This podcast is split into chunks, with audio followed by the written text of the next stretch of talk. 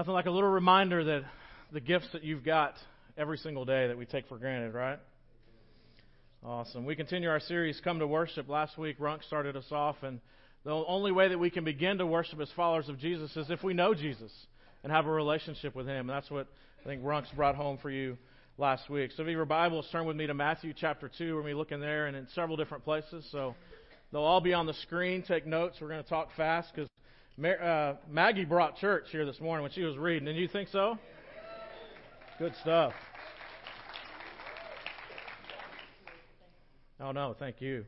So Matthew chapter two. Over the next few weeks, we talked about Jesus. Today we're going to be talking about gifts. Next week, next week we're going to be talking about pouring out our hearts in worship. And then the week after that, on Christmas Eve, we're going to be talking about kneeling ourselves, our complete selves before God. That that's the only way that we come into the presence of a holy God, to kneel. Our hearts, our minds, our souls, the things that we've got. Man, sometimes I just, I wish, as we were even singing that last song, I was thinking, man, I just, I'm reminded of David, King David, and David just, he unashamedly began to dance through the streets. And he was the king. If anybody wasn't supposed to dance, it was the king.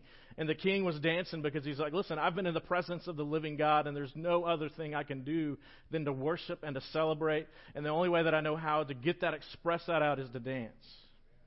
And so sometimes it's okay for us Baptists to lift our hands and to get moving and to dance and to be unashamed, not because of the people around us, but because we're in the presence of God. And so this morning we're going to be talking about extravagant love because our God has been extravagant with us in Matthew chapter two. It's a story you know well, but let's dig into it. Jesus was born in Bethlehem in Judea during the reign of King Herod. Now, King Herod was a bad dude. He was not good. He'd come into this position. It was a political position that had traditionally been a religious position. And so here they are. They're now one kingdom together. And King Herod is, is a guy that is all about himself. He's been reigning for a long time, and he's been very vengeful. He's done a lot of good things, a lot of the architecture, and, and he's been very generous with um, the taxes that he's raised so that he can be generous with other people. And so a lot of good things are happening, but he is not known within the Jewish context of a nice guy, but extremely bad. He was well known to the Romans. They loved him because of the way that he treated his own people. About that same time, some wise men or magi or astrologers from eastern lands, and if some of you in your Bibles, it'll say from, from far away, some of you will say Persia, that is modern day Iran, or Iran. How do you say it here? Iran, okay? So y'all know where Iran is in the Middle East, and those are not nice people, are they? Generally, we have this perception that they're not. This is old-time Persia. About nineteen thirty-nine, we decided as Western people that we didn't want to call that Persia anymore, and we gave them the name Iran. So Iran is about nine hundred plus miles from Bethlehem. So imagine these guys and their little entourage traveling over nine hundred plus miles. As soon as they see the star of Jesus rise up, they begin saying, listen, that is the star that we've been looking for. One of the beautiful things about this story to me that sometimes is lost is, listen, these were men that were not Jewish. They were following the stars. They were worshiping the way that they knew how to worship. And God showed up in their midst and used what was in their world to show them who the baby child Jesus was. And they were so convinced that this is the person that they'd been looking for, that this is the Messiah, the anointed one, that they took up some camels and began a journey of nine hundred plus miles. And listen, back in that day, that meant that was going to be a journey. twelve, fifteen, twenty miles maybe at best during a day. You can imagine that's a long time. So here are these wise men traveling from Persia. They have arrived in Jerusalem asking, where is the newborn king of the Jews? We saw his star as it rose, and we've come to worship him. Imagine with me, King Herod's there. He's having coffee with his friends. Fire's going, and he's about to go down to, for the night, and these guys roll up in their camels. Their entourage rolls up. Knock, knock, knock. You know the big knockers. Cool, cool, cool. Hey, is the king here? Yeah. He opens up the door. Hey, king, where's the baby? Where's your baby son at? And he's looking around going, I don't have any babies that I know of or that I'm going to talk about. And so, well, come on in. Let's talk about this baby that you're talking about that's going to be the future king. He was, as it says here in the Greek language, King Herod was deeply disturbed. Can you imagine if you worked hard and you've done everything you could possibly do to, to maintain this power and to get in the position, and then someone knocks on your door and says, listen, hey, King Herod, you're about to lose this position. You can imagine that he was deeply disturbed in his soul. And when he heard this, as was everyone in Jerusalem, because everyone in Jerusalem knew the reputation of King Herod. When King Herod was deeply disturbed, good things did not happen. So it began to spread around. Rumors began to spread. We don't know anything about that here in La Grange, but rumors began to spread. He called a meeting of the leading priests and teachers of religious law and asked, where is the Messiah supposed to be born? Here he is. He's supposed to be the leaders of the people, but he didn't even know where the Messiah was going to be born. In verse five, in Bethlehem in Judea, they said, for this is where the prof- what the prophet wrote. And you, O Bethlehem, in the land of Judah, are not least among the ruling cities of Judah. For a ruler will come for you, who will be the shepherd for my people Israel. Then Herod called a private meeting with the wise men, and he learned from them the time when the star had first appeared. Then he told them, go to Bethlehem and search carefully for the child. And when you find him, come back and tell me so that I can go and worship him too. After this interview, the wise men went their way, and the star they had been seen in the east guided them to Bethlehem. It went ahead of them and stopped over the place where the child was. When they saw the star, they were filled with joy. Now, this idea of joy is this ever-growing, ever-compounding type of joy. Not just a one-time thing, but it just they saw the star, and the joy in them began to rise up and began to continue to grow and to grow and to grow and to grow. As a matter of fact, this is the same type of joy for us, is that we have that initial experience of saying yes to Jesus, but the more that we're amazed by His grace, that there's this ever-compounding joy within our hearts and within our lives, within our soul, because we come to understand the fullness of what it means to receive the grace of Jesus Christ. Because if we look back over our lives and we realize, hey, we are wretched, stinky people, and God said, I love you so much that I gave my life for you. We begin to understand this overwhelming, compounding joy that the farther we are along in our faith, the more joy that there should be. Have you ever heard of the Beatitudes? Happy are those who, happy are those who, happy are those who, as we begin to more and more live our life upside down from the way that the world tells us to, that even though that there's going to be criticism of us, the more we look like Jesus, the more joy that comes outside of us. Sorry, I haven't preached in two weeks. I'm excited. Too many times as Christians, we're not joy-filled. We're mad, we're critical, we're angry, we're selfish, and we're underjoyed. Y'all heard that song? If you're happy and you know it, then clap your hands, right? Y'all know that? Okay? Happy, joyful. If you're happy and you know it, then you're face will surely show it. Some of you got to tell your faces that you're joyful. We're more known for what we're complaining about. Sorry. Verse eleven. They entered the house and they saw the child with his mother Mary, and they bowed down and worshipped. Then they opened up their treasure chests and they gave gifts of gold, frankincense, and myrrh. How did they worship? They bowed down before him. Now listen, this sounds like, okay, we, we think of the pictures that we've got up here, and you got the manger and all this different stuff. Listen, we understand now historically that he, he wasn't just in a little baby in a manger, but he was probably about two years old. Now how many of you know some toddlers that you want to bow down and worship? Right? As a matter of fact, if anything else, toddlers are, we don't want to worship them, we want to guide them. Okay? They're loud, they're cantankerous. I mean, they just got all kinds of stuff. They're selfish, they're doing their own thing. And so here these wise men come. They've been following this star, and they know that there's pressure because they've talked to King Herod, and they know something's not up with that. And so here they are, and they fall down at the feet of Jesus and begin to worship, and they open up their treasure chests. I don't know about you, but treasure chests, that's where I keep my, my stuff. And when I want to, something that's really valuable, I kind of hide it and keep it, and then I only bring it out to show those that, that are precious to me. I want them to see those things that are precious to me. And so here these wise men have traveled for a long way with their treasure chests, and they've come and they've brought their best to worship Jesus. How many of us even this morning didn't even want to get out of bed. Amen. Oh, come on now. Here we are. You're more excited about lunch than worship. People still do this, right? My kids, the things that they treasure the most, they hide them from us. Why? Because they know Dad, if he doesn't see any benefit of it, he's going to get rid of it probably. But those things that are precious, we hold dear to them and we hide them and we pull them out only to show those that we truly want to know. Look at Mark chapter twelve, verse forty-one. Jesus is sitting sitting in the temple, and he's got his disciples with him. He's in, doing his ministry, and Jesus sits down toward the front where the, the ushers collect the money. As a matter of fact, they just had boxes in the front or in the back. And uh, Jesus sat down near the collection box in the temple as the, and watched as the crowds dropped in their money. The clink, clink, clink. Many rich people put in large amounts. Then a poor widow came and dropped in two small coins. Here's what Jesus said. Jesus called his disciples to him and said, I tell you the truth, this poor widow has given more than all the others who are making contributions. For they gave a tiny part of their surplus, but she, as poor as she is, has given everything she has to live on. It's not about how much you give, but about, it's about the spirit with which you give it. That you give with the spirit of saying, listen, God, I'm amazed by your grace.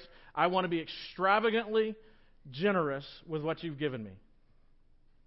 Instead of saying, hey, God, look what I got to give you. And how many times we say, God, aren't you blessed to have me?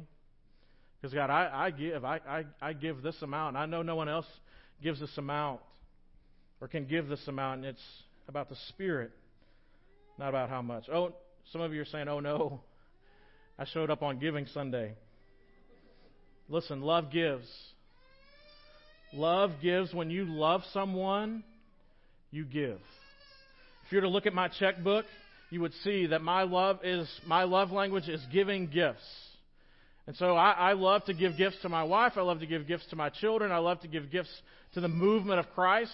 And so if you were to look at my checkbook, you could ch- chase back the, ch- the chain and the place of where my money is going. Why? Because I love to give to those that I love. Actually, to a fault sometimes. Matthew chapter six. Verse nineteen, Jesus says it this way.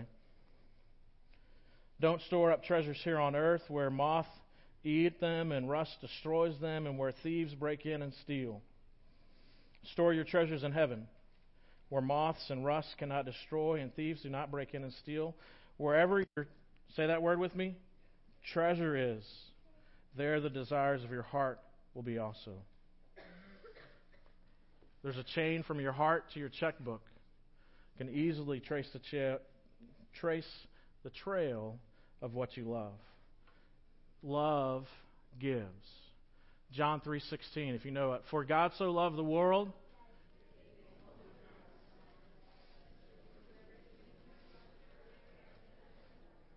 Love gives. Romans five eight. Pop that up there for us.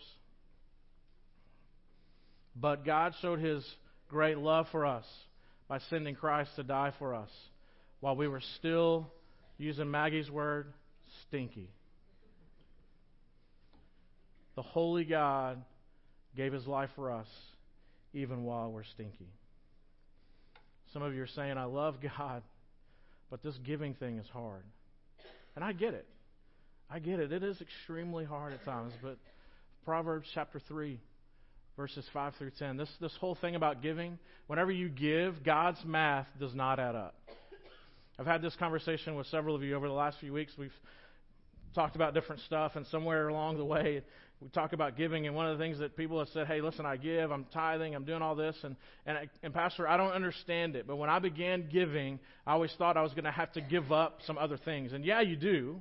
Okay, there's some choices that you have to make. Many of us, it's probably the first time that we have to budget because we realize we're intentionally giving some money away. But in that process, God's math doesn't add up. At the end of the year, when you look at your bills, you look at your responsibilities, and you were faithful and obedient in giving, it doesn't add up, but God always provides. And it seems like the more generous you are, the more generous He is with you. And I don't understand, but it talks about obedience over and over and over again. And just being obedient and saying, listen, God, I don't understand it, but I'm going to trust you. You've given yourself so extravagantly to me. I want to begin to, to model and look like you and extravagantly give as well and see what God does. As a matter of fact, it's the only place in Scripture, it's the only time in Scripture where God says, trust me, try this, and see if I don't bless you in response. Proverbs chapter three. Verses five through ten, again, a, a verse that so many of us know portions of it well, but here toward the end, three verse five. Trust in the Lord with all your heart. In other words, with all of your being. Don't just silo your life, but with your entire being, trust in the Lord. Do not depend upon your own understanding. Seek His will in all you do, and He will show you which path to take. Don't be impressed with your own wisdom. Indeed, fear the Lord and turn away from evil. Then you will have healing for your body and strength for your bones. So in other words, if, if you're stuck in something, okay, and I, we're in church and all of us are messy, so all of us in some way or somehow are stuck in something that we've got a mess in, the truth is this, is don't be impressed with your own wisdom because you've been trying to do it your own way. Turn away from it and see if you don't get healing, because God will heal you in those places where you are broken. And begin to follow Him. That was bonus. Verse nine. Honor the Lord with your what? Wealth. Honor the Lord with your wealth. That's why I showed that video before. It's easy for us to think about how much we don't have. But listen, I know most of us in here are wealthy compared to the world standards. I've traveled the world, and I thank God for these opportunities to literally be on trash heaps with children like this age that don't have mothers and fathers and literally are eating off of trash dumps of refuse and refuge and trying to find refuge amongst that stuff, and they're eating, and they're and it's a stench that is overwhelming. If you've ever smelt the stench of true poverty, it burns in your nostrils. And it changes you how you see the world, and you come home and you're like, man, I get to eat. Not just three times, I can eat as many times in a day I want. And we've got people around the world that are scraping together to get a bowl of rice. And we say, God, I, I love you, but I don't know. Sometimes we just, we need stuff taken away from us to be reminded of what we got. Worship God with your wealth and the first fruits, because God has been extravagantly generous with us. That's the heart of God, not just with our money, but with our time and with our talents. In Romans chapter twelve, one through two.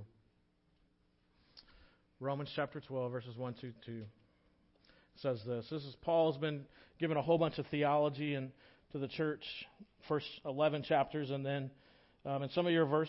Some of your versions, it'll say, in view of God's mercy, in view of all these truths that I've given you. And here in the, the version I've got, New Living Translation, it says, and so, dear brothers and sisters, I plead with you to give your bodies to God because of all He has done for you. Let them be a living and holy sacrifice, the kind that He will find acceptable. This is truly the way to worship Him. The picture is this. Whenever Paul is drawing this imagery to his to his audience, is he literally has an altar in mind, and he tells them, the moment that you wake up in the morning, in view of all that God has given you, the extravagant love that He's given you, crawl upon the altar of God and say, God, today I am yours. And that's easy to do at the beginning of the day, or easier to do. And then you get your kids up, right? And then your mouth comes off the altar. And then you get to work, and your hands and your feet come off the altar. And then by the end of the day, we're just hoping that a pinky is there.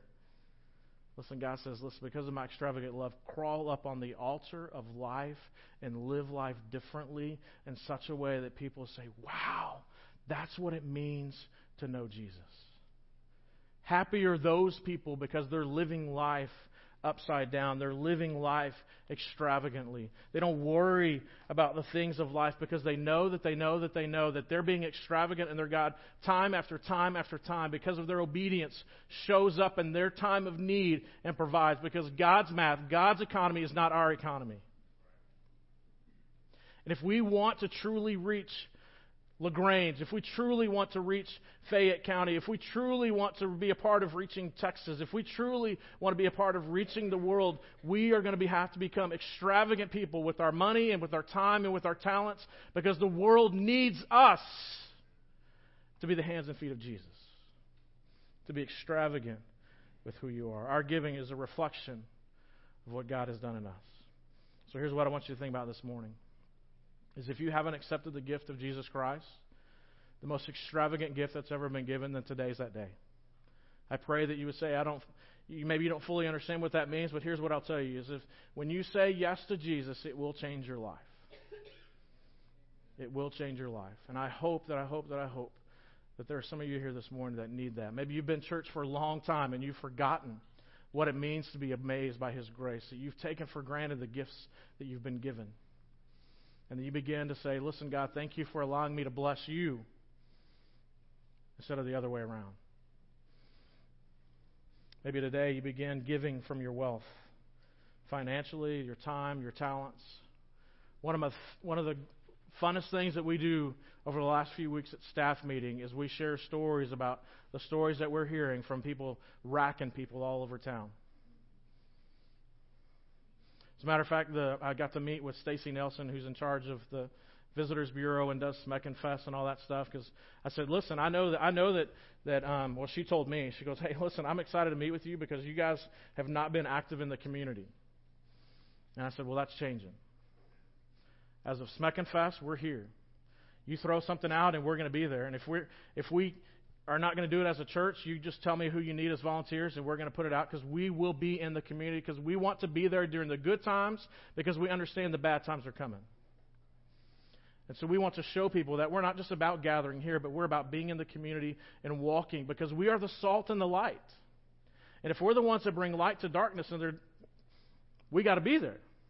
And if we're the ones that are supposed to bring flavor, then we got to be there. Because if we're not there, then there's not any flavor and there's no good dancing. So we got to be there. Be extravagant. Be about rocking people, loving people, intentionally saying, I want to be the hands and feet of Jesus, and being generous with whatever God's given me. Come to worship. Would you stand with me? Let's pray.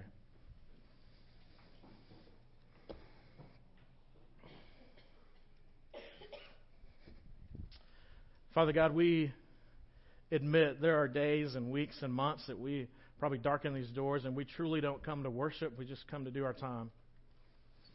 So, Father, we confess that here this morning. Lord, as a matter of fact, if with everybody's heads bowed and eyes closed, no one's going to look around. Father, that's if that's if you ever been there, even today, man, we're just we're just raising our hands and saying, yes, that's me. Father, if we've gotten to that place where we're saying, hey, God, we're, you are grateful that I am your child. Father, we confess that. Father, we confess that you, you truly, you don't even need us, but you've chosen us.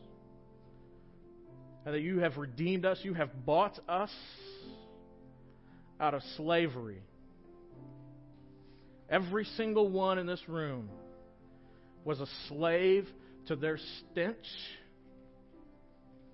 And if we've forgotten it, may you remind them, may you give them that smell, the reminder of their stench. So, Father, may, we may be reminded that we are truly amazed and that you are we're extravagant of what it cost you to buy us out of slavery. May we never forget, and may we never forget again.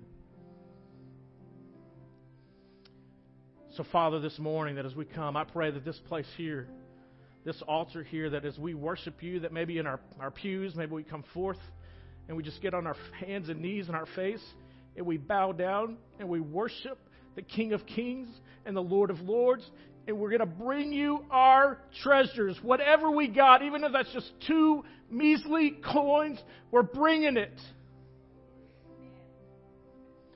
Because Jesus, you are worth it. and that the rumors of Second Baptist are we are changing the world here. Can you believe what that Second Baptist La Grange is doing for Jesus Christ? Because everyone else says, it's just La Grange. It's just some of those people at, at Second Baptist. Listen, I've been around town, people.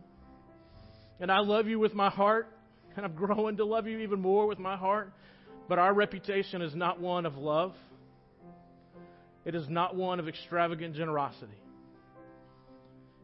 It is not one of saying that man, those people are amazed by grace.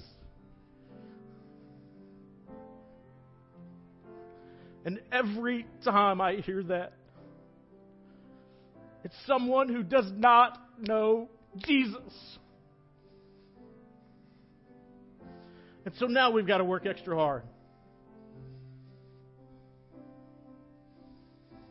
But God is a God of second chances. And at Second Baptist, Chris, and in you, I pray that you kneel and worship.